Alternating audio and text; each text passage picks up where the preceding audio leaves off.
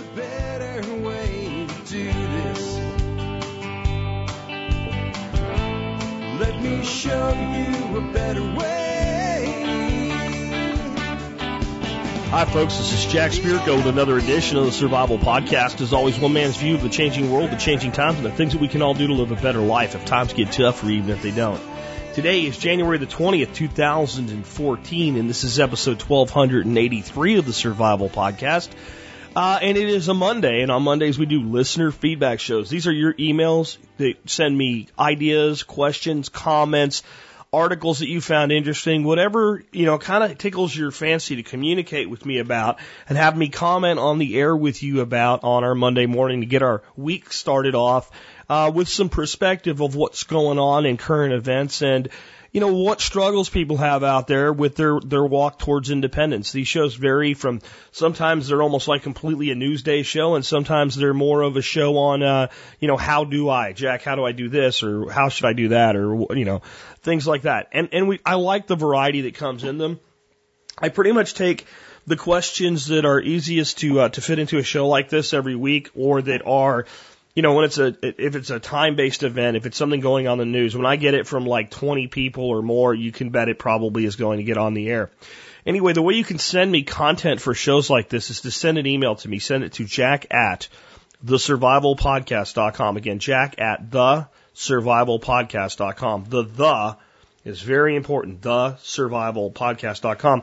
Put uh, comment for Jack, question for Jack, article for Jack, video for Jack, whatever in the subject line. Just use one word followed by four Jack, and it'll get screened for this type of a show.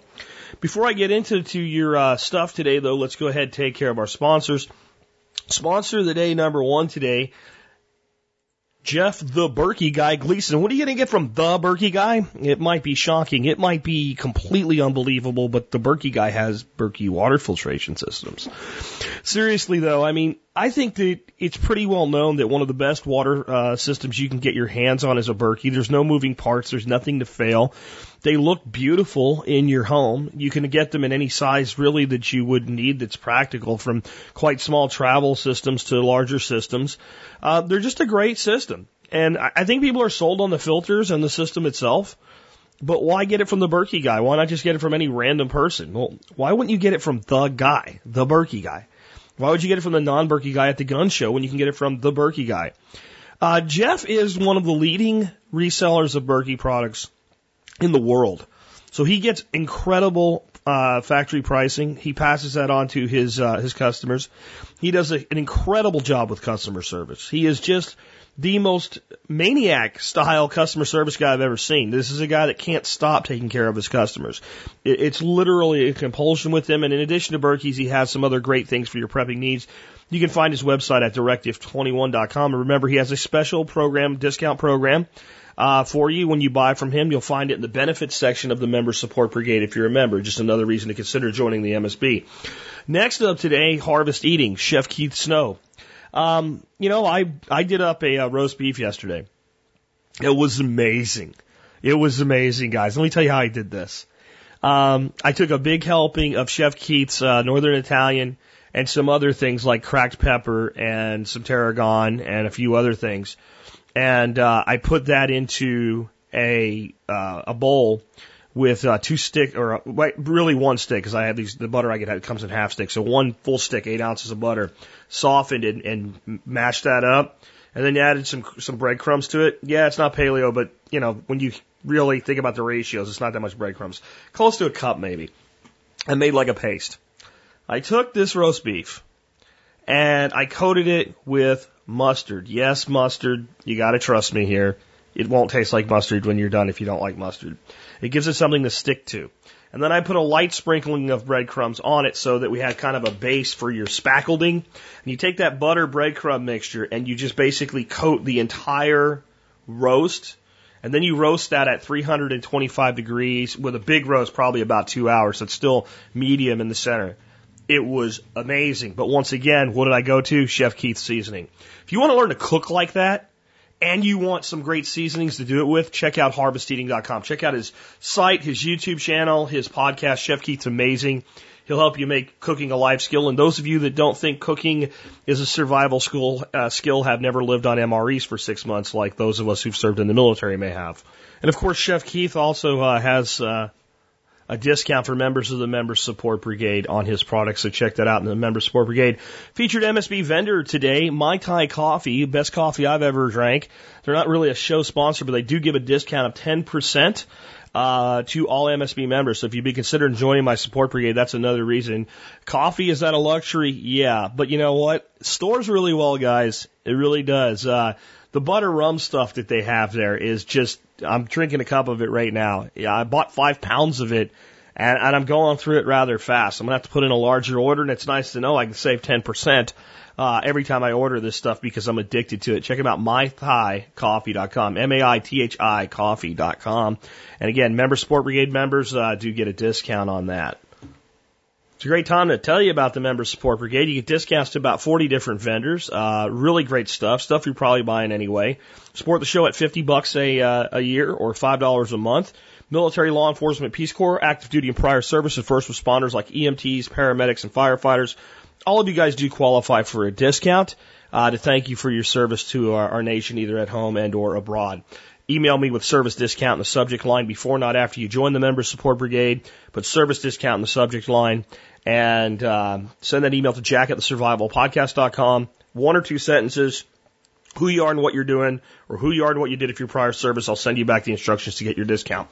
Uh, with that, let's get into the main topic of today's show. And another benefit of the member support brigade is MSB members have had free reign to do this all weekend and probably uh, it looks like I'll get the show out pretty early today, so maybe after this show's published, maybe another 30 minutes before everybody can uh, get access to what I'm going to tell you about now. Um, actually, you know what? I skipped the time segment. I don't want to skip the time segment because we have an interesting thing today. Uh, the year's 1283. Uh, so what happened in the year 1283? In 802 uh, AD CE, King Jayavarman II declares independence from Java, calling himself Jagat Roha, Lord of the universe who is king. With the help of his Brahmin advisors, he chooses wisely in establishing the Khmer Empire north of Tonle Sap, meaning Great Lake, which is present day Cambodia. It's a nat- it's natural choke point and annual flooding, making it ideal for agriculture and defense. Its capital city, Angkor, grew to become the largest urban center in the pre-industrial age, with some estimates making it 1 million inhabitants. But his descendants, King Java Yerma, whatever his name is, the eighth, is not faring so well. He has managed to fight off the Mongols for two years, but it's time to submit or be overrun. He will pay tribute to Kublai Khan. And the end of the Khmer Empire itself will be marked by the sacking of Angkor in 1431, which means that they survived the uh, the, the Khans from 1283 all the way to 1431, when the Khans are pretty much done by that point. Um, I, I think that my take on this might be a little bit different than Alex's, uh, though I do agree with his take. Uh, Alex, who's the person that puts these together for me, uh, paying for peace, the Khmer Empire submits. I included this piece to illustrate how important it is to consider terrain when locating your bug out location. King Jayavarman II was depending on experts like the Brahmin to help him locate and manage a territory that could both support his people and be reasonably defensible. They realized this massive lake acted as a defense point, choking off the ingress, but also providing water and nutrients to the floodplain. Uh, it was a great location and made it practical to support such large numbers of people. I, I completely agree with that, but what I thought of when I read this is pick your battles. Pick your battles. Uh, let's let's face it. There's no way this this this people, this, this group of people, a million people living uh, in this place, wanted to submit to and pay tribute to the Mongol Empire. Nobody's like, gee, I hope they come here and extort us for money. But it it seems like even though they had a defensible position, they didn't have a winning hand, and they knew it, and they submitted rather than face the wrath. And it looks to me like they submitted in a way it was like, here's your money, go away. And that's a very hard thing to do, isn't it? That's something a lot of us say, I would never do that, but a lot of us do it every day when we pay our government taxes that we feel are unfair and unjust. Because the, the trade off is you're outgunned. and that by understanding when you can't win, you survive long enough to figure out how to win. That's that's a tenet um, of Soviet sportsmanship that I learned from Val Ryazanov, former KGB member and my Systema mentor. He said that when they were training, he was in the Olympic judo squad, right? So he he did judo in the Olympics, and he said that their training especially with grappling where it's a it's a it's a war of attrition in many ways, was not trying to win now. It was trying to make yourself undefeatable. So it's you're not going for the victory immediately. You're trying to make sure that whatever you do, you're you're you're tiring your opponent out, you're wearing your opponent out, and you'll even give him certain things that he thinks he wants and let him have them for a while and wait for the opportunity. And if you survive long enough, sooner or later the opportunity for victory will present itself. And there's, you know, stuff we covered last week, like the freemen of the land movement, people saying you don't have to pay taxes. And like I said, the only way I know not to pay income taxes in this country is not to have income. I mean, that, that's, that's all it comes down to. Picking your battles and understanding that if you want to develop a world with more liberty in it, you have to think about what you're doing along the way. Now, let me tell you about what's coming. And uh, again, this is open to MSB members all weekend, and now will be open to everybody this afternoon. Uh, when I do workshops at our homestead, I made a decision a while back that since they usually sell out, that I would open them for a couple days to MSB members as one of their benefits, and then open them to everybody. Be, I think there'll be plenty available today and maybe tomorrow for people that want to sign up for this one. Um, but I I don't know how much longer than that it's going to last. So if you want to attend this, it probably makes sense to to to get signed up for it right away. Uh, we're going to do this on February 21st, 22nd, and 23rd at my homestead, like we've done previous events. People can show up on the 20th to set up their campsites. We don't do anything formal on the 20th. We pretty much have Josiah meet you and tell you where you can camp if you want to camp. It will be February. I don't know how conducive to camping that's going to be. We do have outbuildings if people can camp inside the outbuildings. It's a bit warmer that way. Um, all the details of this are given to you once you sign up and make a deposit, but uh, the other question I always get is where can I fly into if they're not if you're not from the Texas area, uh, and that would be Dallas Fort Worth Airport would be the best airport to fly into. But we are going to do a mobile battery backup system uh, workshop with Stephen Harris with some bonus workshops that I'm going to be teaching myself. A couple little one hour additional ones and some other cool stuff. But uh, I'm really excited about what we're going we're going to do with Steve. I've got my truck and two other people that are coming, two students that are coming, their trucks. We'll pull three trucks into the base every day in the garage. Uh, we'll get those trucks and, and, we will install mobile battery backup systems in those trucks. Basically, we're going to turn these trucks into rolling power stations. Uh, and, and, I want you to think about the, the, the, the, reason to do this beyond just if something goes wrong, you have power uh, available to you. It's like an additional generator, so to speak. It's also the capture of wasted energy. Every day, people drive to and from work and to and from stores in trucks. And many of those trucks already have a toolbox in the back of them. And by setting up what we're going to do, you're basically taking wasted energy, surplus energy that's lost because that internal combustion is going to run anyway and you're capturing it. And there's no reason that you can't run electrical devices off of that even in a time when, you know, there's nothing wrong. In fact, it might be a good idea. You learn more and more about your system, how long it lasts and what have you and it can actually start to have an effect on your electric bill right away. Now, I'm not saying you're going to run your whole house off of a battery bank in the back of a truck, but you certainly can run lights and TVs and things like that. Uh, certainly for a couple hours here and there, and maybe take that off your electric bill if you want to set up some permanent cabling to do that with. Would be you know one suggestion I would have. But you also have something. Let's say you set up a little bug out location, a little off grid cabin. You pull your truck up, you plug into your power station. Basically, now you have a power system for your bug out location, but it's not there to be stolen while you're not there. You know, wouldn't it be great if you had this nice solar array on your roof of your bug out location and you had this, you know, all these batteries inside your little cabin and all, and you, you came there and somebody stripped all the panels and the batteries and took them and they're gone now. Now you were depending on them and they're not there. Whereas if it's in your vehicle, you pull up and hook up. And when you need more power, you idle your vehicle. And most of us, let's face it, if we go somewhere like that for deer hunting or whatever to use it in good times, our vehicle does move around once in a while, right? So every time we move that vehicle around, we're topping off those batteries. It's one of the most flexible systems I've ever seen that Steve built. It's a lot of people have built them already on their own using the DVD that Steve sells, but I've heard from a ton of people that are, they don't have the confidence to work with electricity at this level. If you come to this event, you will have the confidence to do it. And I'll tell you what else. Adding solar to this is easy. It's in another charge controller, which you'll already know how to do, and wiring a panel, panel to it. And if you want more panels, you wire the panels together. That's it. So when you're done with this workshop, not only will you be able to build stationary battery banks, like let's say in your closet for backup power in your home, run by a simple charger like the one that, that I have to back up my systems right now, just over from me. Not only will you be able to build mobile backup systems like the ones we're going to build in the garage, but you will be able to build the heart of solar powered systems anywhere because the reality is the inverter, the charge controller, the batteries, the wiring, setting that up. That's the hard part. The, the panels are point them at the sun, attach them to whatever they're attached to, and run a wire to a charge controller that ties into that system. So even though we're not probably, and I might, I might bring in a panel or two as well. I don't know. But even though we really don't plan on working with solar here, you'll be able to do off grid battery backup solar systems when we're done with this. Build mobile battery banks. And I'm going to do something cool. I told Steve it's three days enough to do three trucks with three teams. He said, absolutely. So I added two more workshops to it that are totally unrelated. We're going to do a home brewing workshop.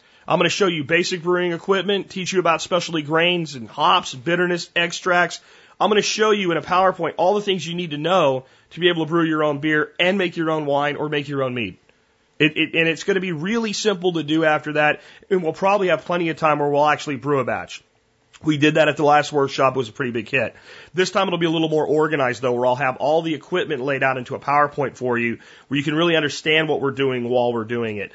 Um, I'll also do a cover cropping workshop where I'm going to talk about making cover crop seed mixes and things like that. If you came to the last workshop, it'll be that same presentation, uh, but I imagine a lot of people coming to this one will have not been there. If you have if you're coming back, thank you for coming back. Um, but I'll tell you that uh, you could use that as some downtime then. Um, but for everybody else, this is one that people have huge questions on. And the last time we did it, we videoed it and the video got corrupted. So this way we'll be able to get the video out for everybody. Uh, I'd really love to see as many people here as possible for this. Again, February 22nd, uh, 21st, 22nd, and 23rd. Plenty of time to make ar- arrangements. We do have a private email list that people can join on Yahoo groups. I really recommend if you're coming, you get on that list. Students work together to arrange pickup times from airports and share rooms. We're getting a group rate like we always do from a great local hotel for those that don't want to camp. And, uh, and, and I really, again, hope to see many of you guys here for this. And uh, yes, this event will be open for registration for everybody at noon today. So if you're listening to this at one or two o'clock, you can go to the survivalpodcast.com and it'll be up there and you'll be able to uh, to sign up for it. And just on backup power, let me say I think it's one of the most critically underappreciated things in prepping. If we had the majority of pickup truck owners in America with systems like this in the back of their truck, we'd have a lot of resiliency just from that alone. And again, I want you to think about every time you drive down the road and you look to your left and right, you see all these vehicles sitting there at idling, blah, blah, blah, blah, blah, blah. That vehicle is using more energy to idle than it can possibly need. there's a tremendous waste of energy. When you're sitting there with your foot on the brake, you're actually hold, you're breaking the energy. This is a way to recoup a lot of this energy. And from a standpoint of being able to assist people in a disaster, being able to pull a truck up, plug things straight away into it, have long-term resiliency in that. I mean, two GC, uh, two, uh, stumbling a little, two GC2 golf cart batteries. It's a, a huge energy reserve. Um, I talked to Steve. I was going to do four, and he kind of talked me out of it and keeping the extra space. I'll also be revealing to you guys, and I'm not going to do this on the air, and I'm never actually even going to show this. The plans that I have for my pickup truck, th- this is stage one of, there will be an additional component to what I'll be doing to my truck that will make it one of the best low visibility bug out vehicles you've ever seen. One of the, it, it's going to be so simple and so cool and add so much storage to the vehicle, but you'll have to come to this workshop to see what it is. But um, again, love to see you guys here. Let's get on to uh, some other things. Uh, I got an email from Brad, and uh, it says on the surface this looks great, but as always, I'd be interested in your take on this. And it's a Huffington Post article, which doesn't mean it's bad. Not everything on Huffington Post is bad. A lot of things are, but not everything. This one's not bad at all. Um, this is a person who's very involved with uh, permaculture, which of course I am a big fan of, though I don't like some of the hippie BS that gets drug in, politics that get drug into permaculture, uh, that doesn't really belong there, but I don't see it here. Um, so don't ever, it, why did I even say all this? Uh, because I, I know there's people out there that as soon as they hear Huffington Post, they roll their eyes and go, oh, well, I understand. Um, there's definitely, you know, Obama propaganda on Huffington Post, but uh, there's also some good stuff, and this is an example of good stuff. Let me read the article to you. It's by Sarah Leon. For three past years, I've done what I love, teaching my community how to cultivate urban soils for food production and continually educating myself about organic gardening, permaculture, placemaking, guerrilla gardening, food preservation, and more. Urban agriculture is a beautiful act of rebellion and hope when seeking social justice. See, there has to be social justice in there, right? Uh, when you are gardening, you qu- learn quickly about its abundance. One tiny seed grows into a plant that can produce hundreds of seeds. A teaspoon of well cultivated soil could be home to millions of microorganisms. Many diverse systems are at work to maintain its overall health. On my path, sometimes money failed me. My favorite gardening gigs were the ones I was doing for free or limited pay. The opportunities for paying gigs were slim, part-time, and competitive. Early in my career, I was introduced to time banking and joined as a means to earn time dollars and pay it forward currency for my volunteer gigs and use them to pay for more education. Time banking offers an alternative to money and diversifies our economic systems. The message from time banks is simple. We all have something to offer and something to gain from each other. Like bartering, services and uh, services and items are provided without money, but unlike bartering, there is no need for a direct exchange of services. For each hour of service you provide, you earn a time dollar, which in turn can be used for any service you may need, such as a ride to the airport or tips for revamping your website. Time banks can also provide a meaningful way to test the market for those interested in starting their own business or changing careers. Um, if you want to read the little bit that's left of the article, you can. Time banking is an idea that has some real merit. And time banking is just, in essence, to Brad who asked me, you know, my thoughts on this, it's just basically organized barter that's based on labor versus goods. And that's really what it comes down to. We're, we're, we're valuing human energy and saying that an hour of my energy is equivalent in value to an hour of your energy, which on some levels is true and on some levels is patently false. And it's part of what usually holds something like this back. And what I mean by that is there is no doubt that the hour of time a brain surgeon might say, spend to save your life has more value than an hour of time raking leaves to, put it on complete and total extremes. That there, there are people whose time is more valuable in service than other people. Doesn't mean that the people who have a lower value per hour of time um, are not good people or not valuable people. But let's face it, what does it take for a brain surgeon to attain the level of expertise and knowledge necessary to save a life by operating on the human brain versus how much education and experience uh, go behind learning how to use a rake and rake leaves. Right? Not that the raking of leaves isn't important. Just come on. So that's one fundamental flaw with time banking. But it's not insurmountable. What it does is it creates a labor pool of things that most people could do. And it actually equalizes itself out. Right? You won't see a ton of people offering the services of a CPA in a time bank. It can happen, but when you do see it, it's usually where there's some fractionalization of the hours, right? Where they say like, well, what I'll do is I'll, I'll do a two for one.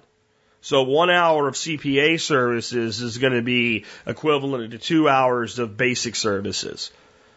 And, and that, the, see, the beauty of this is if you do it based on hours and you don't tell the economy they have to be uh, rigidly held to what you're doing. If you don't try to control the economy, you let the economy be a free market, that happens naturally where you go to the CPA and say, well, you know, and he says, well, what are your time hours? What do you do?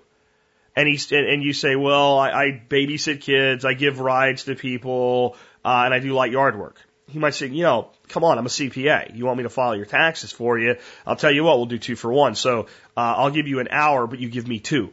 Because he also is thinking, I may not need you, I may give your hours to somebody else. Right? So the whole time has a bank where people are available to provide services based on these time hours.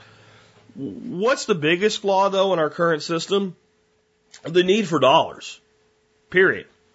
The only way you would ever make time banking really, really work for a thriving small system economy is to have a thriving ex- external economy as well. So if you have a system where people are making enough income to meet their basic needs for housing, for energy, for healthcare, for things like that, for food, and, and then this time banking is used as an adjunct, it can work. Otherwise, it can't work. And that's when we evaluate alternative economic systems, that's the type of evaluation we need to do. That's why I bring it up. When you evaluate Bitcoin, it, it's different than time banking because Bitcoins are fungible, meaning they're exchangeable into other units of value or currency. So if I have a time bank hour, let's say the most famous one is probably Ithaca, New York, Ithaca hours, and I'm in Tallahassee, Florida, and I want to use that hour for something, other than if I can sell somebody on the novelty of isn't this cool, it's worthless to me. If I need my oil changed in Tallahassee, an Ithaca hour is worthless outside of the economy of Ithaca. And it only works in the vendors that will take it. And there's probably places in Ithaca where I can go spend an Ithaca hour and get my oil changed. If I have a Bitcoin that I collect in Ithaca, New York, over the internet, through a paper wallet, whatever, and now I'm in Tallahassee and I need my oil changed, I can convert that Bitcoin to cash. Or it's possible and getting to be more and more probable that there might be a station there that will do my oil for me for a Bitcoin. So when we're looking at alternative currencies, this is what you have. The two big dividing points. You either have a currency that can exist as a standalone, or you have an, a currency that has to exist parallel to. It has to have outside inputs. So for time based economies to function, you need an, an, an, overall enveloping economy, or you need, you know, socialist utopia where everybody already has everything they need anyway, and it's, just, you know, anything that you would buy is beyond your basic needs, which, okay, that always ends, as I've said, in ah, and death, right? So you, to, to make a time-based system work, you have to have this, this adjunctive system. To make a system like Bitcoin work, you can actually, because it's initially, this is important to understand this because initially it's fungible. The desire for fungibility will decline over time. The only thing that you really need to make an economy stand alone is to make sure that you can buy all your basic needs and services within that economy. In other words, most people never convert US dollars to anything. Because inside the United States, where most people spend their entire lives, most people that are Americans, don't get the, most Americans spend their entire lives in the borders of the United States seldom travel outside the United States, and even if they do, often can use dollars outside of our economy. But you can pay for your housing, you can pay for your car, your gas, your food, your taxes, everything with dollars. So even though the dollar is fungible, transferable to gold or to silver or to euros or to Australian dollars, it doesn't matter. No one cares because everything's available within the economy. So if you end up setting up a silver exchange, where people can use silver as currency. Silver is fungible. It can be transformed into dollars, but it's more complex to transform in most instances than something like a Bitcoin, but it works. But the way you're going to really give that economy life is to attract enough users into that economy and suppliers and buyers that I don't have to funge a bull the the component, right? That, that that we would retain a silver silver for silver exchange, a silver for value exchange. That you would start pricing your hours as a CPA in silver, or you start, uh, you know, how much do you need the CPA then, right? If you if you take it outside of the U.S. tax economy, the CPA might not be so in demand anymore, but you might price something like your beans in bitcoins, or your you know, your services as a gunsmith in bitcoins. or you name it, gasoline and bitcoins. Gasoline and bitcoins. That gets interesting, doesn't it? Because there's a federal tax to be levied on and a state tax to be levied on gasoline. It's, it's an interesting place we're starting to go with alternative currencies. But as you're evaluating how an alternative currency would work, you have to ask yourself, could this stand alone? And generally speaking, the funny thing is, what's not fungible cannot. Like time banks. It's not fungible. I can't go from, to another place and exchange that to another unit of value to use it outside the economy that I was already in. But the ones that are fungible can grow large enough to not really need the fungibility except for specific reasons. It, it's it, the reason I even discuss this with you today is, is like my contention is most people don't understand money. Most people have no idea what money is. They believe the ass clowns on TV that tell you only gold is money. Well, it's nonsense. And you notice what those people want from you to give you gold. Cash that they tell you is worthless. Money is a psychological agreement. And it's a symbol of energy. That's really what it comes down to. All things of value have energy that went into their production or development or growth or manufacturing. And they derive their value by and large based on the energy that goes into their production or growth or development or delivery. So, in other words, you might tell me that a gallon of water isn't worth very much. But a gallon of water in the middle of the desert is worth a lot more. Not just because it's scarce, but because it takes energy to transport it there. Now, if I ramp the scale up by running a big pipe into the desert from a large reserve, there's a huge infrastructure cost, but once that's, once that's recouped, the value of a gallon of water actually goes down because the means of delivery is efficient. But if I have to transport the water in sacks on the back of a camel to the middle of the desert, it's going to trade for more. Because why? Because why? Because it's scarce? Sort of, but not really, because it's not really scarce. Planet's covered in it. Because there's energy that must go into the transportation. That is where the added cost will come from. And when you start to think about that, you start to understand how a ridiculous thing like a debt based economy that we're currently in can, can last for so long. And you start to realize that a lot of these horror stories where they're telling you that the whole thing's going to crash tomorrow and it never does, just to sell you crap that they want money for, uh, are, are lies. That we'll probably see this economy eventually come into an unwinding. On that note, the next thing I have to talk with you about, one of my favorite useful idiots, Porter Stansberry, is at it again. Uh, we, we can just stop, folks. We can just stop.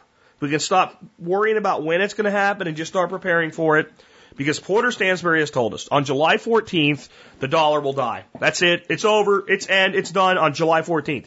Congress is going to pass some law that I can't find any information on other than the number that he gives in the law was the last uh, legislative sessions. It was a law to help returning vets. So I don't know if he made the number up out of his ass. He's usually not that bad about it. But supposedly Congress will pass a law on July 14th, make it impossible for you to protect your money, and the money will become worthless almost overnight. The, the whole thing's over on July 14th, 2014. 7 14 14. Hmm, ominous date. Who told this guy that he was able to figure out exactly when Congress would pass laws? I mean, have, have you paid attention to how Congress works?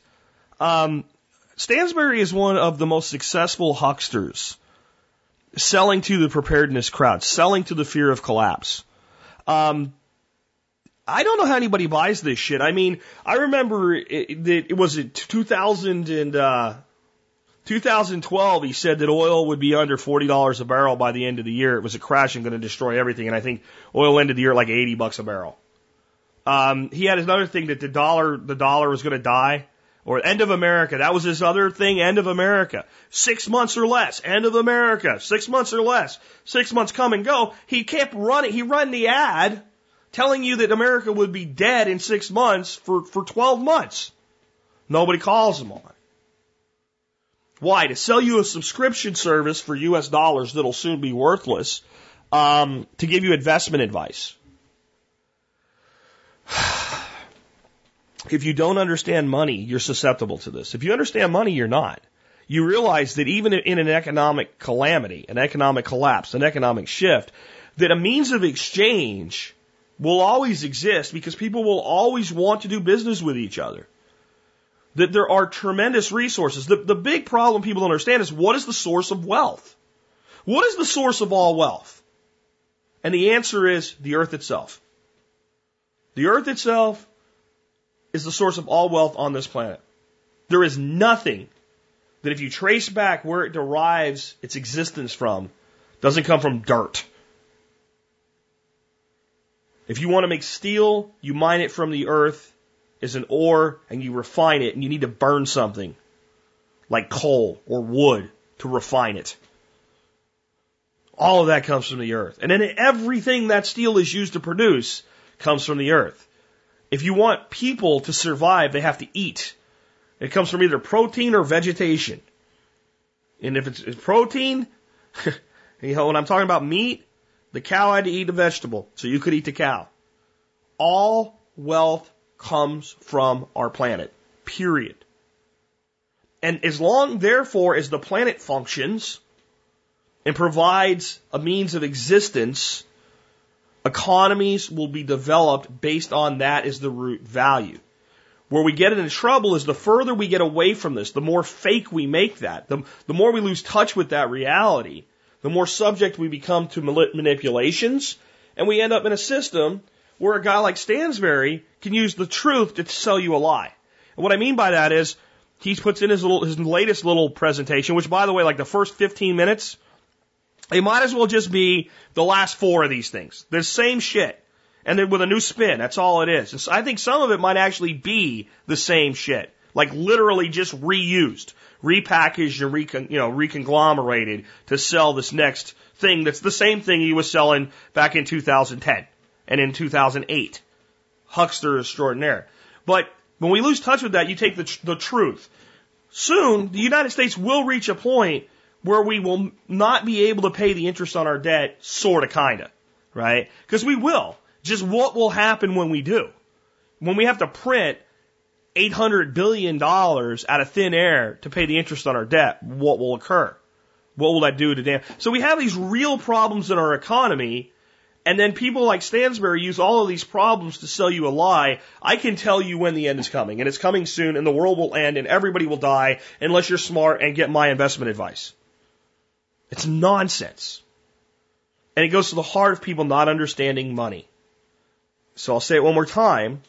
Money is a psychological agreement on a value of a symbol for energy within an economy. That's actually what money is. I'm the only person I've ever heard define it that way. I've analyzed money in every way that I possibly can. And I'm telling you, that's what money actually is. It is the economy itself that gives value to a unit of exchange. The dollar is worth what it's worth because of what it will buy not because of what backs it. And what destroys a currency generally isn't what backs it or doesn't back it. It's a, a breach of the psychological contract. When people simply say, I no longer agree to this value proposition. And if it's one person, it doesn't matter. But there's a critical mass in society where when you go to a certain percentage of people, specifically people that are merchants, sellers of goods and services, who all start to collectively agree that this money is no longer value. Entrepreneurs who know they can't pay their bills anymore that have to raise the price of services. And then the response is just add more money to the pool. That's where you go into inflation. And that's where the velocity of money speeds up. And that's where most of these systems fall apart. It's not always the way they fall apart, but it generally is. And the faster the system grows and the faster the system moves, the quicker the psychological contracts become broken. And if you think about it, every time the dollar loses value, it's because a piece of the psychological contract has broken down. Today, a dollar buys X pieces of corn. Tomorrow, it buys less. Basic supply and demand might simply be there's less corn. But often there's just as much or more corn the next day no real increase in demand, and yet it still takes a dollar still buys less pieces of corn. Because we've collectively stopped being bound by the old contract and we've, in its living economy, collectively decided that the value of the dollar is less. That's the slippery slope we're on. The erosion of the value of our money. And that's why you're seeing so much happen with competing currencies. It's not just the desire to do business anonymously. It's not just a desire to take control of our own wealth again, to take it out of the hands of the banking elites. It's also a mistrust of the current system, and with good reason.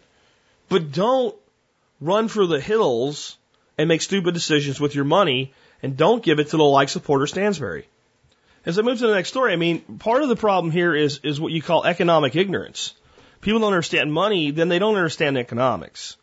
Um, and, and when you don't understand economics, you become susceptible to all types of things like preparing for a collapse that's already happening, right? And thinking, well, one day, because um, what if I told you that America was on track to lose much of its economic liberty in the future, and we would soon not even be in the top 10 most free countries economically in the world. The, the, the, the, supposed bastion of capitalism was on track to soon be ranked, let's say, 12th for economic liberty globally. The, the, the, the, the home of the free market will soon be the 12th ranked economic free country in the world versus number one. We're already here. Dave sent me this article. Um, it's an article in the Wall Street Journal by Terry Miller. Let me read some of it to you. World economic freedom has reached record levels according to the 2014 Index of Economic Freedom released Tuesday by the Heritage Foundation and the Wall Street Journal. But after seven straight years of decline, the US, US has dropped out of the top 10 most economically free countries in the world. I'm going to stop there and I'm going to tell you right now that if you lined up 100, 100 average Americans and asked them simply the, the, the case, is the United States considered one of the top 10 countries for economic liberty? As long as you got people intelligent enough to know what economic liberty was, that probably 70 to 80% would say, of course. We're number 12. For 20 years, the index has measured the nation's commitment to free enterprise on a scale of 0 to 100 by evaluating 10 categories, including fiscal soundness, government size, and property rights. These commitments have powerful effects. Countries achieving higher levels of economic freedom consistently and measurably outperform others in economic growth, long-term prosperity, and social progress. Botswana, for example, has made gains, made gains through lower tax rates and political stability. Those losing freedom, on the other hand, risk economic stagnation, high unemployment, uh, deteriorating social conditions. For instance, heavy handed government intervention in Brazil's economy continues to limit mobility and fuel a sense of injustice. It's not hard to see why the U.S. is losing ground. Even marginal tax rates exceeding 43% cannot finance runaway government spending which has caused the national debt to skyrocket. The Obama administration continues to shackle entire sectors of the economy with regulation, including healthcare, finance, and energy. The intervention impedes both personal freedom and national prosperity. But as the U.S. economy languishes, many countries are leaping ahead thanks to policies that enhance economic freedom, the same ones that made the U.S. economy the most powerful in the world. Governments in 114 countries have taken steps in the past year to increase economic freedom of their citizens. 43 countries from every part of the world have now reached their highest economic freedom ranking in the index's history. I'll let you read the rest of the article if you want to, but let me just read that one line again. 43 countries from every part of the world have now reached their highest economic freedom ranking in the index's history. Now, many of these nations are not as economically free as the United States is, yet. But what do I always say about liberty? Liberty is a sliding scale that you're on. You're either moving toward greater liberty or greater freedom. Those nations are on that scale moving toward liberty while our nation is sliding toward tyranny. Let me read to you, um, let me read the top 20 nations in order, starting with the most free, leading to the least free economically, and, and seeing where the U.S. falls in this. Number one, Hong Kong. Number two, Singapore. Number three, Australia.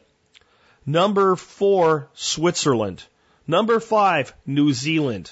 Number six, Canada. Number seven, Chile. Uh, number eight, Mauritius. Number nine, Ireland. Number 10, Denmark. Number 11, Estonia. Number 12, United States of America. Number 13, Bahrain. Number 14, the United Kingdom. Number 15, the Netherlands. Number 16, Luxembourg. Number 17, Taiwan. Number 18, Germany. Number 19, Finland. And number 20, Sweden. How does it feel, folks, to have your country, the good old stars and stripes, the hallmark of free markets, in the words of everybody that tells you that the free market is good or failed? There, it's only the contrarians, it's only the alternative media that have told you anything other than that. Even the people who hate the free market point to us and say we're proof the free market doesn't work. How does it feel to hear me say names like Hong Kong, Singapore, Australia, Switzerland, New Zealand, Canada, Chile, Mauritius, Ireland, Denmark, and Estonia before the United States? Before the United States of America when judging any liberty, but specifically economic liberty. And 40 odd nations in this index have reached their highest level since the index was started over 20 years ago. While the U.S. has tumbled from the top five to outside of the top 10. And if anybody wants to lay odds with me, I'll put a bet out right now that anybody wants to take. Email me. The U.S. will fall at least five positions in 2014 that in 24, 2015, when we read this, we'll be sitting around 16, 17, 18. Bahrain will outtake us. The United Kingdom will slide further itself, but nations like ne- Netherlands, Luxembourg, Taiwan, Germany, they'll all move up. They'll all move up. And we'll move back. You might even see some nations over this next year that are up in the mid 20s, like Austria and Iceland and Georgia, move into the top 15. You very well likely see Georgia and Lithuania move way up. These aren't nations that were part of the former Soviet Union, guys. For, if you want to know, China is at 137. 137. And they're our biggest economic rival.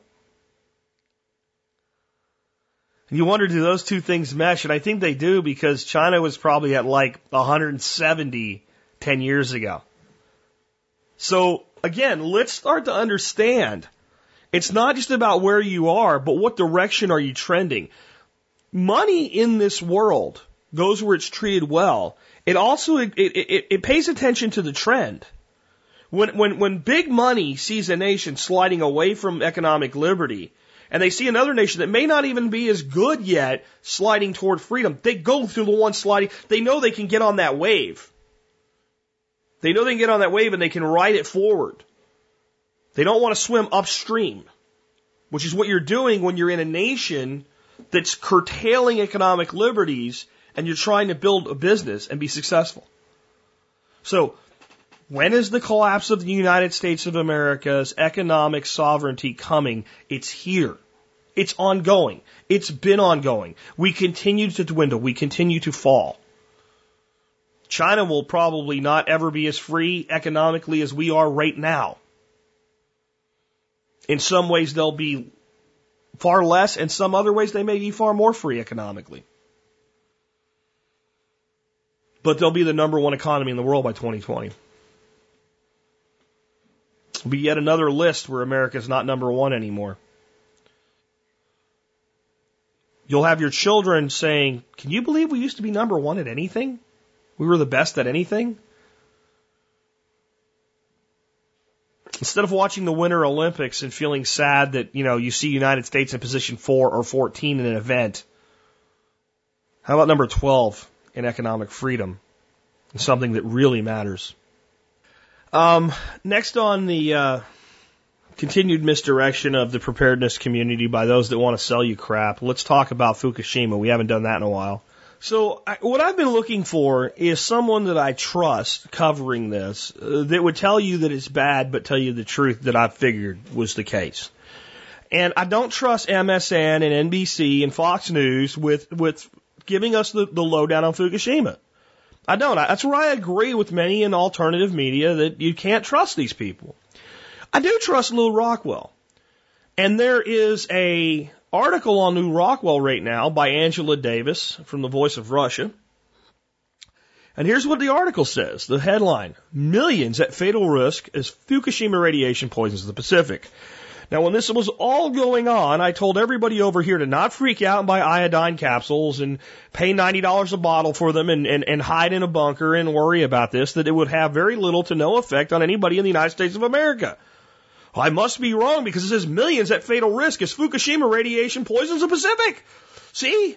And and I've heard my late my favorite shock jock lately going, it's out of control. It's in the ocean. I'm sending people with Geiger counters to the beach to prove it. It's, there's there's there's hot particles and uh, all this crap, right? Okay.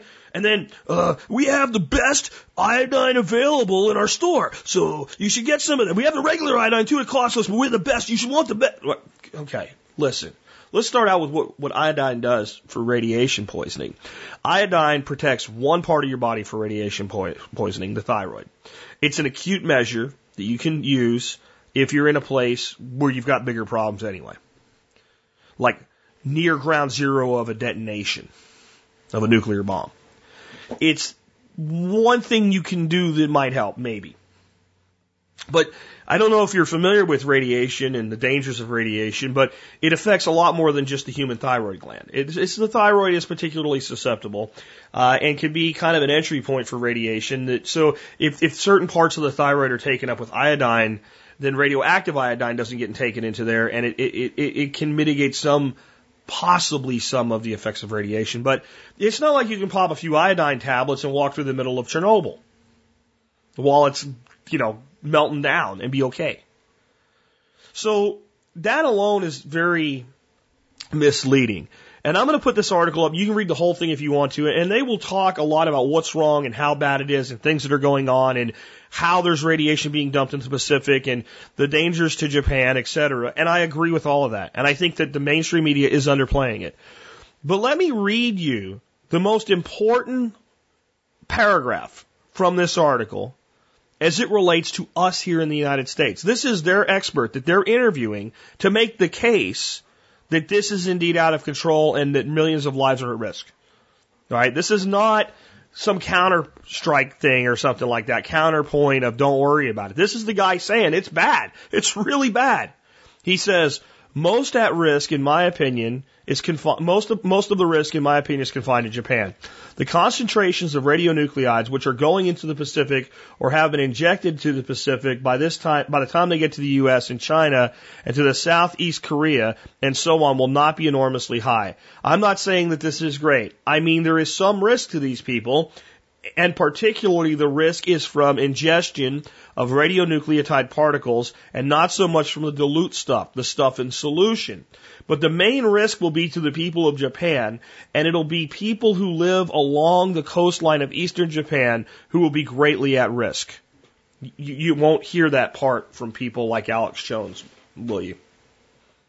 This is the truth. That the, the, the, the, the conspiracy of Fukushima is the lie that the people of Japan are going to be okay. We're going to have lots of disease and death for a very long time in Japan. Japan's a relatively small nation. This is a tragedy. And it's probably not a good idea to be eating a lot of Pacific fish right now either. But even that problem even that problem will largely self-correct over time. They will get control of this, and I'll tell you why. Not because they're switched on, highly competent people that have to, but because they have to. They have no choice. That like whatever needs to be done here is going to be done because the alternative is much worse. So they will eventually get these things fully decommissioned. It might take 10 to 20 years. And the damage done specifically in Japan and specifically in that part of the Pacific. I, I don't even know if I agree with the the doctor here that much about the risk along like China's coastline and everything, except the major flow is away. But anything that ends up kind of eddy backwashed into like the South China Sea and stuff, man, I, I think the concentrations will be much higher there. But this is the other thing about Fukushima. People in this country that are all freaked about about this and screaming Fukushima, Fukushima, Fukushima, unless they're trying to sell you a, a, a nutritional supplement, I, I, I want to know what are you going to do? What are you going to do about it? Dig a hole in the ground? I mean, this is what I said when this thing first happened. They'll keep drumming up the hysteria because they can sell to you with it. But the reality is we detonated nuclear bombs above the surface in the southwestern deserts of the United States. And that I'm not saying nothing bad happened because of that, but we sure didn't wipe everybody out because of it. And that that had done more harm to people in this country through radioactive exposure than Fukushima ever could. Please keep your composure with things like this. Please be careful of anybody who tells you something's really, really dangerous. Here's your solution. Oh, I just happen to sell it. Please. Because the temptation to do that is great. When you build your whole persona, your whole industry, your whole business around, they're coming to get you, then you sell to that meme every time you can. Now, do I believe that if Fukushima posed a serious risk to the United States of America directly, that our government would hide it from us? I absolutely do. I absolutely do. I do not believe this is not the case because our government says it's not the case. I believe it's not the case because I understand, you know, like the globe and physics and science. That there's simply, in any way that you look at this, no way that you can get enough radiation out of the current situation into this country to do any real harm. Now, is it possible that someone swimming in the beach in the Pacific Ocean might get a hot particle in their nad and end up with a problem? Yeah, it is. But there's also natural radiation that we have to worry about with that anyway. There's places in the world where we have radioactive cadmium. It's not because somebody built a power plant that exploded, it's because it's naturally occurring. The, the belief that we can live in a world free of any radioactive threat is nonsensical. Am I saying we should be building 100,000 nuclear power plants and it's perfectly safe? No, I'm not saying that either. I'm just saying that this thing's overblown by alternative media and underreported by mainstream media at the same time. And the reason I'm covering this today is I want you to be able to start filtering this stuff in your own mind and say to yourself, does this make sense? What do we know historically has occurred? Nuclear bombs detonated in the United States of America in the 1950s. Not one, several. Fallout, problems, yes. Can you research it and find that some of the things were covered up and what really happened? Yeah. Can you find the decimation of all life on the planet and, what have you from this? No. Okay, then that tells us that even blowing up a nuclear bomb in the middle of the New Mexican desert or the Nevada desert doesn't do what they're saying in alternative media Fukushima is going to do. Okay? So it's, it's reasonable then that this whole hype thing might be overblown. Then you look at Fukushima, the lack of interest in the mainstream media, and say, does this seem like it's a problem for anybody? Would I like to buy real estate, you know, just south of Fukushima on the ocean? Oh no. Oh, well then, then we also know that we're getting not the true story from mainstream media either. This is the bigger story. This is the bigger story. While they're doing this, while they're decommissioning these plants, the risk is another geological catastrophe, another earthquake, another tsunami before they're done. One on the level of what already happened. the odds of it are probably not that high. These are major tectonic events that generally, when you have something as big as that earthquake or the one that previously happened uh, in Malaysia, it's a major point where you have two tectonic plates pushing against each other. There's pressure that's built up and there's a pop as one plate finally gives and goes under or over the other. And, and that's what causes something of that magnitude. And generally, when that occurs at that particular junction, we've taken the pressure off for quite a while. But that's not 100%. Now, if we have a major earthquake and resulting tsunami during this cleanup effort, specifically at certain junctions where very critical things are happening. And this isn't like a hurricane where you can look at a map and go, well, it's coming. Sometimes we can predict that an earthquake is likely, but other times they get us completely off guard. If that happens, we could have major problems. Major problems because it's a damaged system being redamaged. And, and the amount that could be dumped. And I'm telling you still, the risk to the United States would primarily be confined to the western coast and it would still dissipate over time. But that's the big risk. And that's what no one's really talking about. And that's what we have to pay attention to. Fukushima is one of those things to keep an eye on. But it's not something to panic about. You're more likely to have your life directly affected in the next year by our own economic weakness than you are by a nuclear reactor in Fukushima. And if you want iodine, place salt with iodine in it. Um, I'm not saying you shouldn't supplement with iodine, but I'm telling you right now, if you think you're going to buy somebody's iodine product and, and, and prevent yourself from getting cancer from Fukushima, I got a nice bridge to sell you and maybe some oceanfront property in Arizona.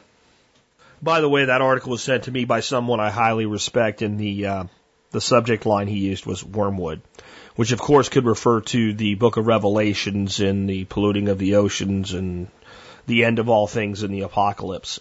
So even he has been taken in. I responded back to him and said the article, the, the, the paragraph I read to you, uh, it was the most important part and I never heard back from him. Just saying. Don't be misled.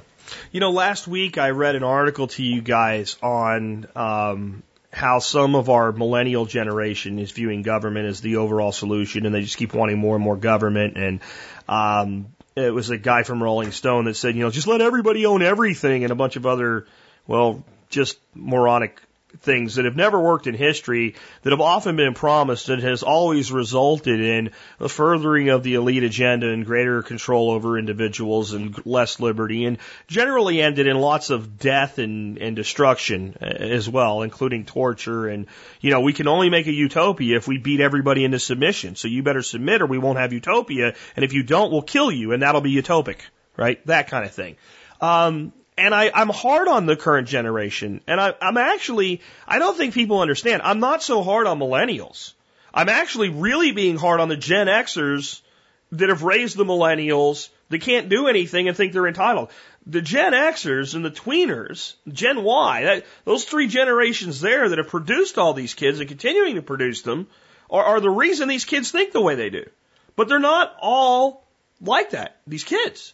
Some of us have our shit straight and some of us that don't still have kids that are growing up and going, yeah, well, I'm going to figure this out for myself. And when you start to examine things, things generally start to change. And so I wanted to cover an article sent to me today by Dan, suburbansteader.com, on, uh, how some young people are really starting to lose their faith in government, which I think is very encouraging. And these are kids that are, I, I alluded to this, that it, that the NSA snooping scandal I, I, it's so funny that this came in because that, that might be the one thing to wake these kids up and make them start to mistrust government. And as soon as you do that, as soon as you start to question government at all, you head toward liberty.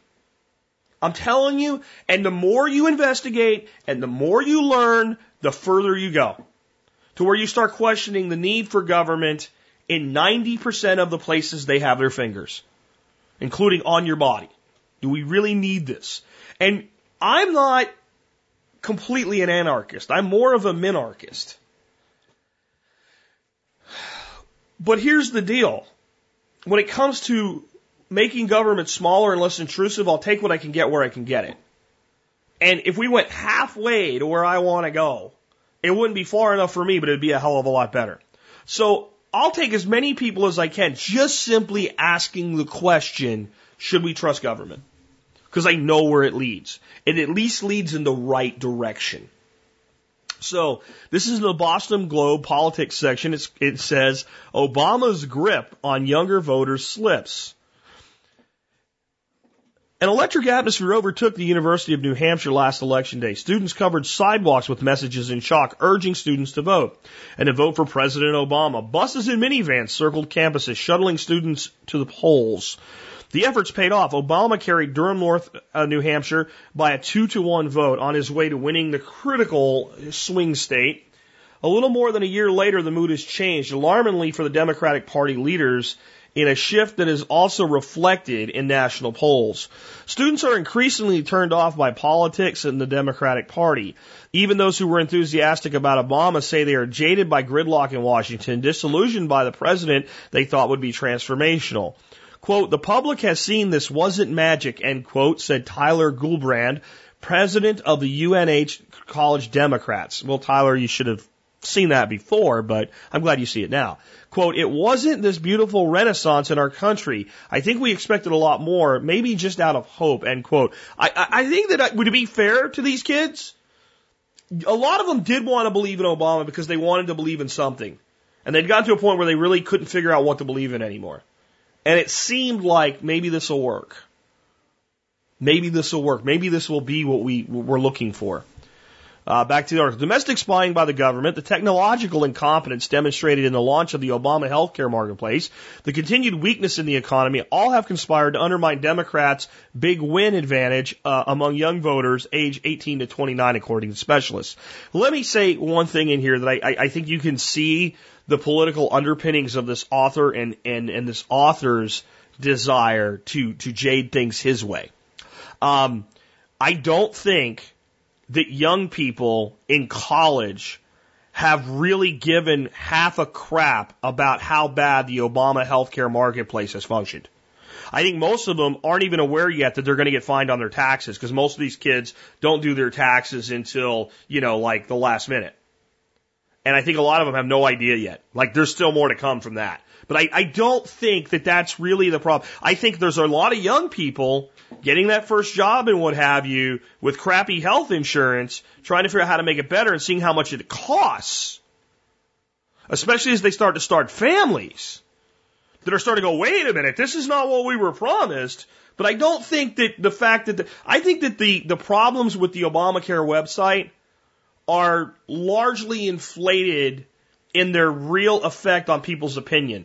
I think the people that love government and love Obamacare and think it's a great thing because they don't get what it is yet and haven't paid for it yet, they largely just say, well, they'll, they'll fix it. The government always fixes things when they, sometimes websites don't work. And the people that have always hated are trying to just pile on anything they can. I think the whole thing's a disaster, but I, the website is really not, yeah, they wasted a shit ton of, of our money well, they do that every day, right? So I, I don't think that is the linchpin. And it's almost like when you, if you've written articles like this, and I have, when you list something, you always want three things. It balances a sentence. You know, if I say, people are choosing now mainly between black and red, and go on with an article, it doesn't have the same ring and feel to it if I say black, red, and orange. Even if orange is a distant second, I might pull that one in there. There's a certain art to writing, especially when you're trying to be compelling, because journalism that's in politics is really marketing, and the balance of three items in a list is a very well known technique for that. So it's almost like they needed three, and they thought, well, this will be a good third one. Because I don't think the average millennial cares very much about the fact the Obamacare website doesn't work well. The average person that's enrolled in Obamacare that's managed to actually do it is in their 40s. So it's it's interesting that even when you agree with many things that an author is saying to see here's your here's their bias, it helps you start to pick things apart. That's why I'm doing it for you. Okay. In a detailed national poll released last month by Harvard's Institute of Politics, nearly half of young voters said they would recall President Obama if they could.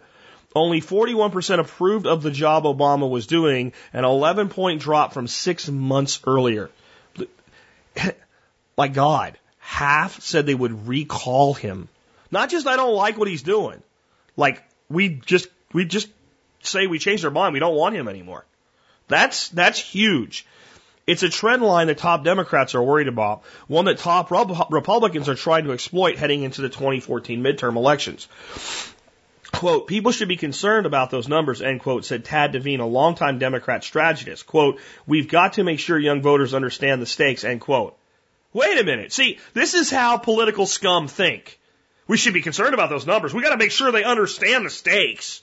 No, maybe what you need to pay attention to is they don't believe your bullshit anymore. Right? It's not, oh, we need to figure out what we've done wrong and figure out how to do it right. It's, let's figure out how to retool our message so they'll believe in us again. Political pukes. And they exist on both sides, man. Many young people were inspired by Obama's message of hope and change. This is what I don't get by the young that were, uh, you know, inspired by the hope and change message this election. The man was president for four years, and you didn't get it then. Why'd you think you were going to get it now? But it's it's youthful optimism, right? They believe that government can do good and big things, good and big things, right? And in droves, they volunteered, campaigned, and voted for Democrats by margins that had not been seen before, both in 2008 and 2012. But surveys show that electoral, electorate's newest generation is disappointed by government's performance. Quote, it's about expectations in terms of the relationship they have with Washington, end quote, said John Della Volpe, the director of polling at Harvard's Institute of Politics. Quote, when they elected President Obama in 2008, young people tell me through focus groups they were hoping for better different, stronger relationship with their government. That hasn't played out, end quote. For a generation that relies on smartphones and tablets, the government's inability to create functioning websites was unfathomable. Again, I don't think so.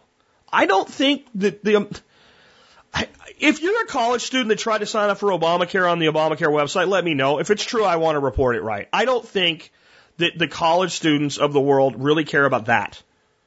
They also believe that the law will bring more cost, even worse care, and little benefit to them. Why didn't they believe that six months ago? Among the 18 to 29 year olds who don't have health insurance, fewer than one in three surveyed in Harvard said they're likely to enroll in the health care exchange. In other words, what we said all along, people don't want this, we're, we were right. They wanted free health care. That's what they thought they were getting.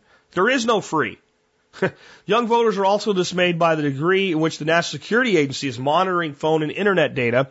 A majority of those surveyed by, surveyed by Harvard said the government shouldn't collect any personal information to aid national security efforts. But with Obama not on the ballot, perhaps a more troublesome trend for Democrats is that young voters are less likely to say they belong to a party. They are open to voting for Republicans. They may be drawn to third party candidates or they may simply not vote. I'd say option three might be the best one. For now. The day of the third party is not here yet. Quote, everyone was really excited about the election and what we could do, end quote, said Maria Caraglio, who in 2012 was UNH campus coordinator for the Obama campaign. After the election, we realized it's not happening. What we wanted to happen hasn't happened. That's making students back away from activity participating in elections. Students are also dismayed at the cost of their education, the debt they rack up, and how little is being done to change the system. Quote, whenever I walk around campus and you ask, what is the biggest issue? People say, what are we going to do when we graduate? Caraglio said, uh, because we have no money and we have no jobs. To keep young voters motivated, Democrats are looking at a range of issues, focusing on things like the high cost of college loans. See, whatever they bitch about, they say, look, we, we're going to pay attention to that now right? We, we, we've, we've had the presidency for, for five years now, and, and we could have done something about that, but now we're going to do something about that. The same way we did with healthcare. Wait a minute, you screwed that up too. Oh, well, yeah. But what about our phones? You're monitoring phones. Oh, don't worry. It's for Ahmed. We're worried about Ahmed, not you, right? Um, Legalization of marijuana is going to become an issue, Devine said. I believe it's an issue that will absolutely activate a voter base of young people in particular. And they'll probably use it to sell to the young voters. Um, you can read the rest of this article if you want to, but here's what you're really seeing. People in this age bracket have largely been apathetic to government you know, there's always been the young Republicans and the young Democrats, and they're generally the people trying to get their their their resume built up, and, or they're just political idealists or whatever. But we've never seen a turnout in voters in the 18 to 24 year old bracket like we saw in the two elections for Barack Obama. Never. It's not even who they voted for, it's that they voted, right? They were sold an idea. Government can fix this. And what they've come to the conclusion of is, in, in large part, doesn't seem that like, well, government can fix this, but it's not the Democrats that should fix it. It's the Republicans. It's maybe government can't fix this. Maybe government can't be trusted. Maybe if government is concerned about the conversation I had with Tammy yesterday on Facebook, that that's part of the problem. Maybe we should have been apathetic to government all along. And what you end up with is a generation that becomes apathetic to government because they're jaded by it, not because they're just ignoring it. And it's very, very different, and it could be a long term trend that gives the people that want to maintain power a lot of problems as millennials grow the hell up, put on their big boy pants, and figure out how life works. They're going to do so in a way that's going to pretty much, I think for many of them, never turn back toward governments should fix it ever again. Unlike the hippies who never trusted government and then trusted government, these people trusted government and they got the shaft. So instead of the, the normal course for a person in their 18, 20, 24 year old is they just don't give a shit.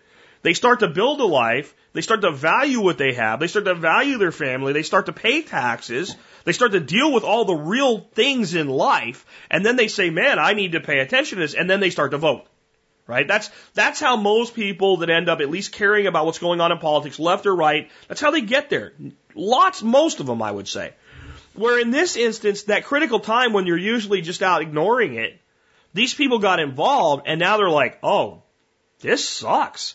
You're doing what with my phone? Really? No. Yeah? Oh shit. Even Jon Stewart says they're doing this? Crap, I trust him. Wow. Huh. Maybe this doesn't work. So what you, what I think you have is a generation that we have been hard on here as being teacups. And in many instances they are. But they're going to reach a point where they're going to have a choice. If you throw somebody in deep water, they sink or they swim. And most people will figure out how to swim. This generation is going to figure out how to swim. And they are not going to trust the man. And, and it may be this very generation we've been hard on that in the future becomes the main reformational force of liberty in this country. If they don't forget the lesson that they've just learned. And if they don't swing. If this generation simply swings its report, support to Republicans with a different marketing message for the same crap, it'll be just like what happened to the Tea, the tea Party. The Tea Party was a force that I had some optimism for. I went to one event. It was very early in the movement. I listened to a preacher get up there and give a Southern Baptist, uh, you know, uh, presentation. What do you call it? A, a, a sermon, right? On the sins of sodomy and why it was important the government didn't allow it to happen.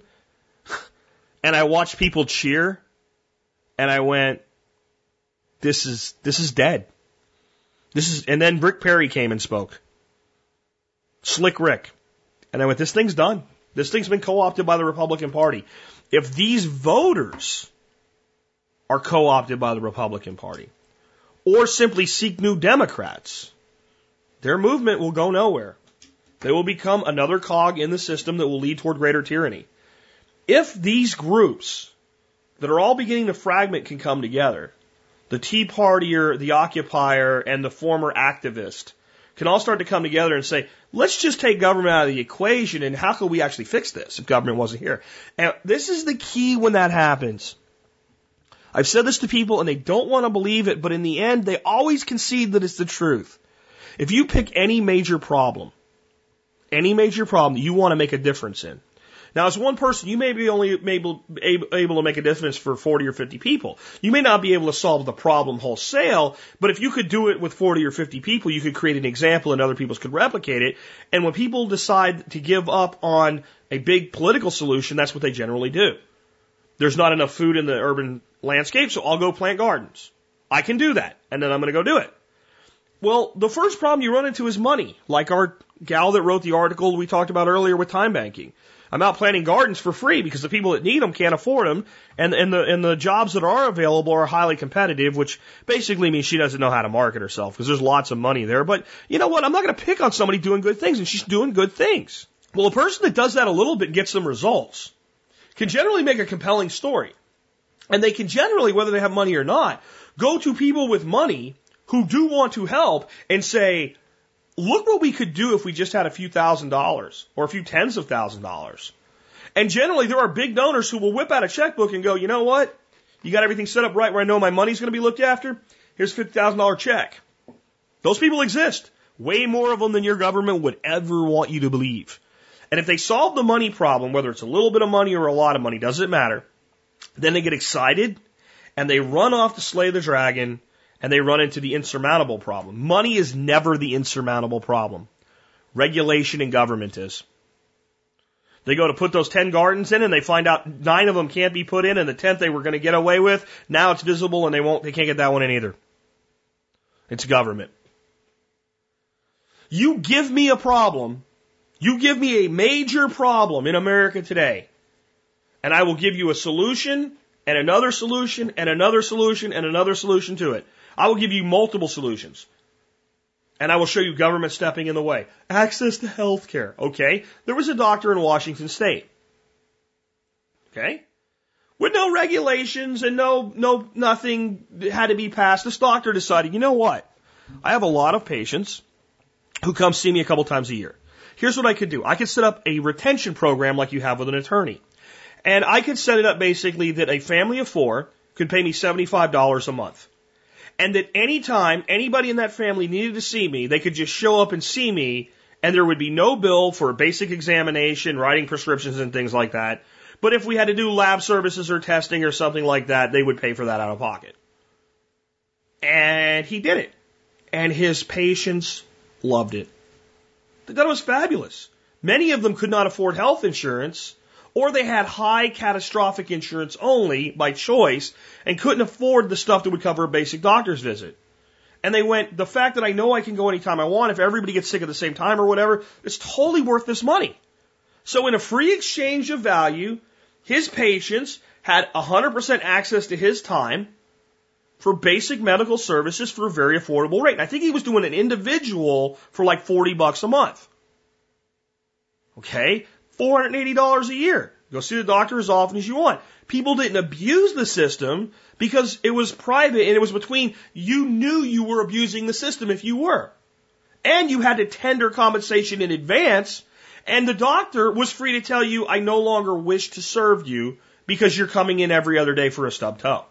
So the system self-regulated and self-policed, and there was no problems. And you would have thought that doctor after doctor after doctor would have said, this is a better model. This doesn't mean I won't take insurance. This doesn't mean I won't serve other people. This just means I could create this vertical market in my practice for people that want it. And the freaking government came in and said, you can't do that. You're running a health insurance company. That's just one example. Over and over and over. People solve the problem. Government squashes the solution. And you have these people disillusioned by government, protesting, begging for more government. I just sent a picture to somebody today on the irony of this. It sent me another ironic little email, and it was a picture. Many of you have seen it. It's a picture of an Occupy movement, and the protesters are chanting, and they want greater regulation from government. There's a picture of a girl and arrows pointed at her and it says wants more government.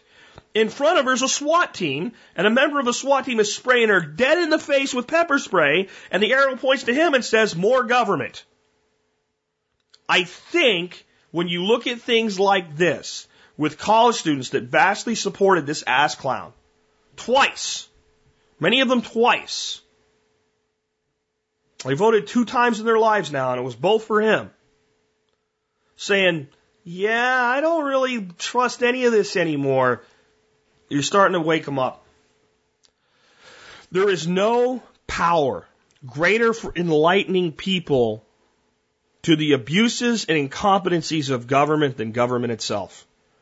All you need is for them to pull back from fighting with each other long enough to look at the actual mechanism of government and to start asking questions like, do we really need this? Do they need to be doing this? So let's stop worrying about what you think government should be doing that they're not doing yet.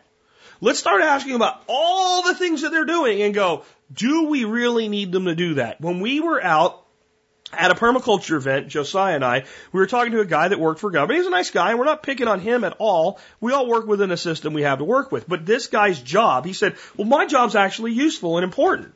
And, and it's needed. Somebody has to do it.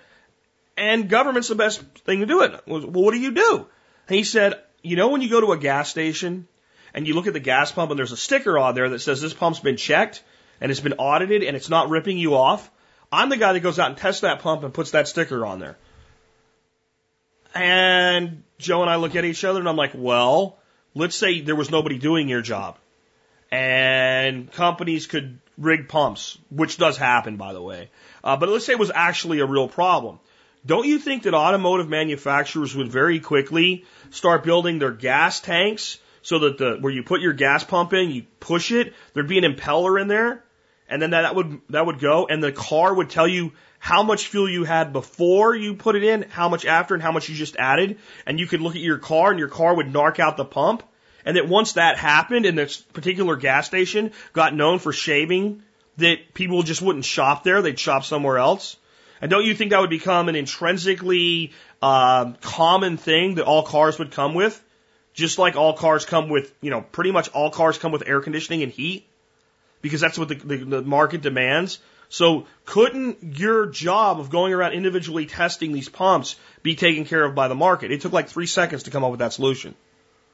So that's an example of, well, we need this. Do we really? Do we really need this? And I think the biggest thing you can do to move a person toward liberty is to get them off the conversation about what should be done and onto the conversation about what's being done that doesn't need to be done. And I think we can, this is the beauty of this. I think that I can sit down people from all walks of life, all economic statuses.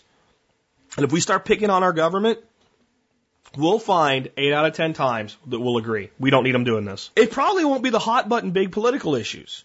Like I would say, we don't need them passing more gun control laws. We don't need them. Uh, there's a shit ton of, of, of gun control laws we don't need right now. They're useless. They should go away. And that'll polarize everybody.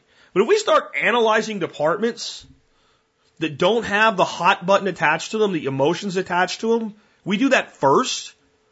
We'll start tearing them apart piece by merciless piece. And all of a sudden, if you had a population of millions of Americans going to government and saying, we want you to stop doing all these things. We promise you that our new administration, no, no, no, no, no, no, no, no, no, stop promising. No, no, no, no, no, no. We don't want you to do anything else for right now. We want you to focus first on getting rid of this stuff over here. We all agree this sucks. We all agree you shouldn't be doing it now. I promise that my administration will create new jobs. No, no, no, no, no. We don't want to hear it anymore. We want you to stop doing these things. Maybe I'm believing in a utopia when I say that, but it wouldn't be a utopia. It would just be a path in the right direction. I'm tired of my nation sliding toward tyranny. I don't believe we can flip a switch and be the great nation that, that, that, there is a promise we could become. I don't think this nation has ever fulfilled its, its promise to what it could be. I think there's been times when we've been closer to it, but we've always had hindrances holding us back. The way we've treated a certain class of people, the way we've committed war on other peoples. There's always been something that's held us back, but we've definitely been closer. So we can at least get that close again. But we have to turn the tide. We have to change the direction of slide. And the way to do that is to start questioning the needs that we think we have, the things that we think only government can do, and leave a lot of the big shit for later. If we start dismantling government, then you open people up to the fact, well, we didn't need them for that, and we didn't need them for that, and we didn't need them for that. Then you can get a lot more of these bigger things looked at. You know, why does every conversation, when you tell somebody that's pro government, left or right, that you're libertarian, go to roads? Well, who would build the roads? That's why I can make a case that large blocks of the highway system could be privately run better than government. But I don't need to do that right now. Uh, you want the government to build roads? Okay, fine. They can do that. What about schools? I'll tell you what. I think as long as we can have a private uh, educational system being built up and developed and homeschooling and all unschooling and all these other things going on parallel, fine, the government can do schools. Let's not even go there. Not because I don't believe that we can transform those two, but because I know that we can agree that the guy that puts the sticker on the pump doesn't really need to be there. But there is a technological solution to that job, and I would feel bad that the guy that I know would have to find new employment, and I hope he doesn't think I'm picking on him. It's just a convenient example. How many people in the FDA are unnecessary? Totally unnecessary. How many things that the FDA is doing are totally unnecessary? How much law enforcement goes to do things like tell little girls they can't have a lemonade stand? How much of that's totally unnecessary? If, if government wasn't doing these nonsensical BS things and actually focused on the core things that are really important, how much more effective would they be at the things that we can all agree there's at least a case to be made there? But it all starts with a question. Do we really need them doing all the things that they're doing? And if the answer is no, when you're talking to someone you totally disagree with politically, if you both feel the answer to that question is no, have that discussion. You might find the commonality there eventually. On that note, I'd like to kind of wrap up today and I'd like to talk a little bit more about what you can do. I think the most powerful thing that you can do as an individual is to find problems and solve them without any permission, period. To just find a problem and work on it. To, to, to pick one or two things you're going to do. And if you want to do them in the political world, such as get the government to stop doing something, go for it. And any way that I can help that when I see it that's reasonable, I try to do it. If somebody wants to get the government to stop doing something, I'm generally on board with it. I don't even usually care what it is. I, I mean, seriously, I'm at a point now where anything that they're currently doing that they can't keep doing, I'm good with. Like, I'll take whatever I can get to slow down that machine. But I would prefer that your solution stick to what can you solve in your neighborhood. If you know an old person that no one looks after, look after them a little bit. Get some help. Get some people looking after them. If, if you have um, a, a, a person in your neighborhood that needs some help, help them out. Get involved. If you have a problem with somebody, try to solve it instead of calling the police. If someone has a problem with you and they reach out with you to try to solve the problem, don't just tell them to F off, even if you think they're wrong. At least have a dialogue and a reasonable conversation and try to work things out. How can you solve these problems? That's, that's one of the most powerful things that people could do. The next most powerful thing you can do is stop letting the TV tell you what you care about. I'm not even saying not to get information from the television. I'm just saying don't let them tell you what the important questions are. The problem with the news isn't the information itself, it's that it's packaged to convince you this is what's important to you. It's not what's important to you. Most of the shit they put on that TV is not important to you. It does not affect your life at all. Or if it does, what you think about it won't change how it affects your life. It's like the person going, you see that, that, that scrape on your arm and they're thumping the scrape on your arm. They're not really making it worse, but they're sure not making it any better. And they're irritating it. And they're making you unhappy. Because it's not what really is important to you. Start asking yourself your own questions. What do I care about? What is important to me? What am I going to learn more about? What do I really believe in? The next thing you have to start asking yourself, why do I dislike any group of people? And is it, is it even justified? I don't mean, why do I disagree with a group of people? I disagree vehemently with people that think government is a solution, but I don't dislike them as individuals. I want to talk to them. I want them to tell me what government has done right. And I want them to tell me, more importantly, what do they feel government has done wrong? Not what they've done wrong by inaction, but what actions have government taken that's wrong? If I dislike them as individuals, I can't have that conversation with them. Now, I'll get on here and rant sometimes when some idiot writes an article like the one last week, this Jesse guy, with let everybody own everything and unemployment sucks, so just give everybody a job. I mean, there is idiocy in the world. And I'll call idiocy what it is. And I'll, when somebody's behaving like a moron, I'll point it out. But in the end, those people are the polarizing figures, and then everybody else that, that believes that there can be a solution from government gets lumped in with that moron. Don't do that. Start having reasonable conversations with people and start identifying with the individual over the idea and find the commonalities where you agree. A person that you do that with is far more open to your ideas. And if they stay married to, well, there should be no profit in healthcare and the government should run it as a single payer system, they just, you know what, you and they are not going to make that happen or not happen. That's going to have to be millions of people changing their mind to one way or the other to make that happen or not happen. I, I think that the problem we have when we debate individuals is we actually believe that like somewhere in our, our twisted mind we begin to believe like this is if this person understood what I understood, that everything would change. That person could do a full 180 on their opinion, completely agree with you, and what will change in society is absolutely nothing.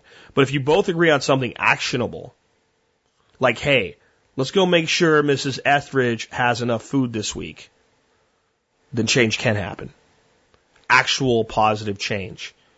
And the more times a person experiences a move toward freedom, liberty, or positivism in the absence of government, the more they will question the need for government in the first place. If you have somebody that's afraid of guns and wants gun legislation, don't sit down and give them facts and figures. Put them in a car, take them to a gun range, and give them some professional instruction. Get them shooting. You can convert somebody more on gun ownership with one trip to the range than you ever will with a long political debate.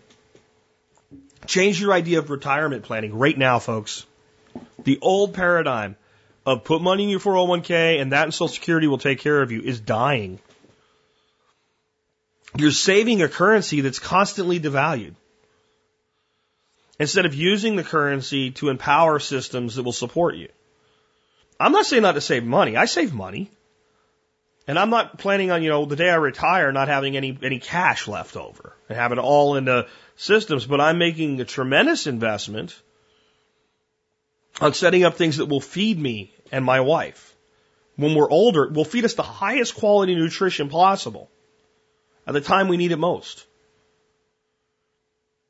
As we get that corner and we begin to turn, we'll focus more and more on our energy needs. How can we improve our energy efficiency and production? We're very concerned with our health. I'm not as worried about Medicaid as most people, even at my age, who know that we're heading into our, you know, we're about to, I'm in my 40s. I'm making that turn toward, you know, middle age. And you start to head in toward, you know, senior citizenhood. It's 20 years, 25 years away, but it's still it's it's on the horizon. If you're thinking about it far differently, but I'm probably less concerned than the average person in their 40s and 50s because I know that my health is my responsibility. So I'm focusing on my health for myself. I don't want to be reliant on the system. I'm less concerned about insurance for health because I don't want to rely on that system in the first place.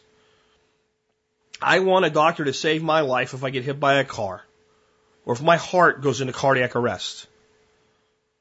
I don't want them prescribing medications to me that I don't really need.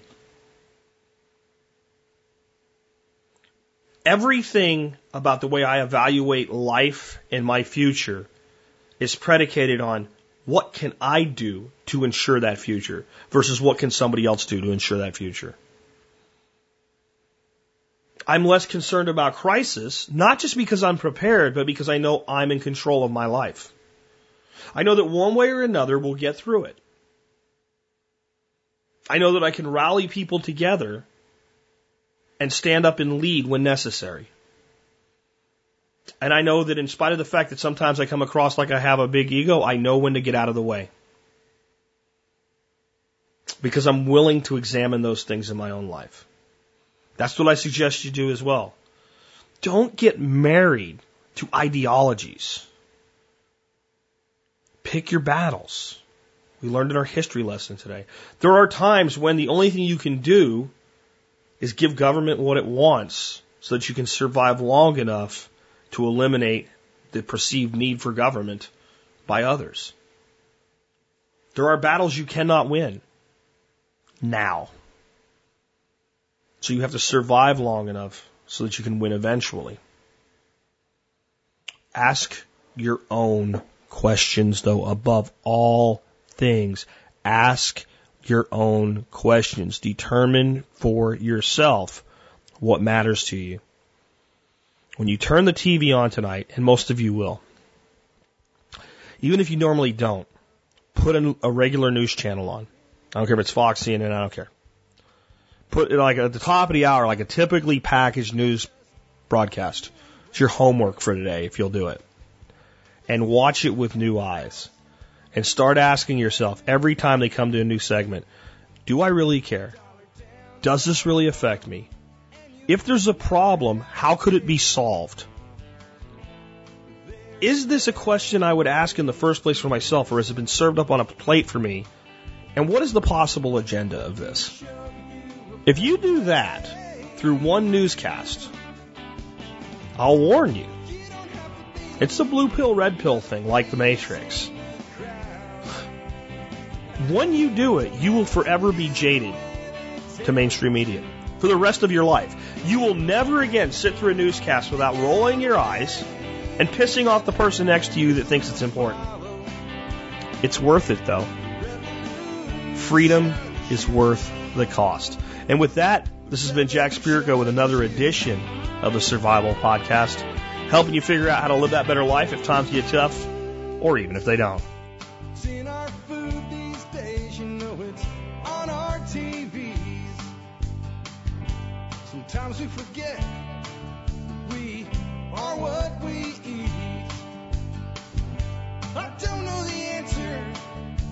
There's nothing I can do. It's the price we pay, I guess, when we follow all the rules. There's a better way to do this. Let me show you a better way.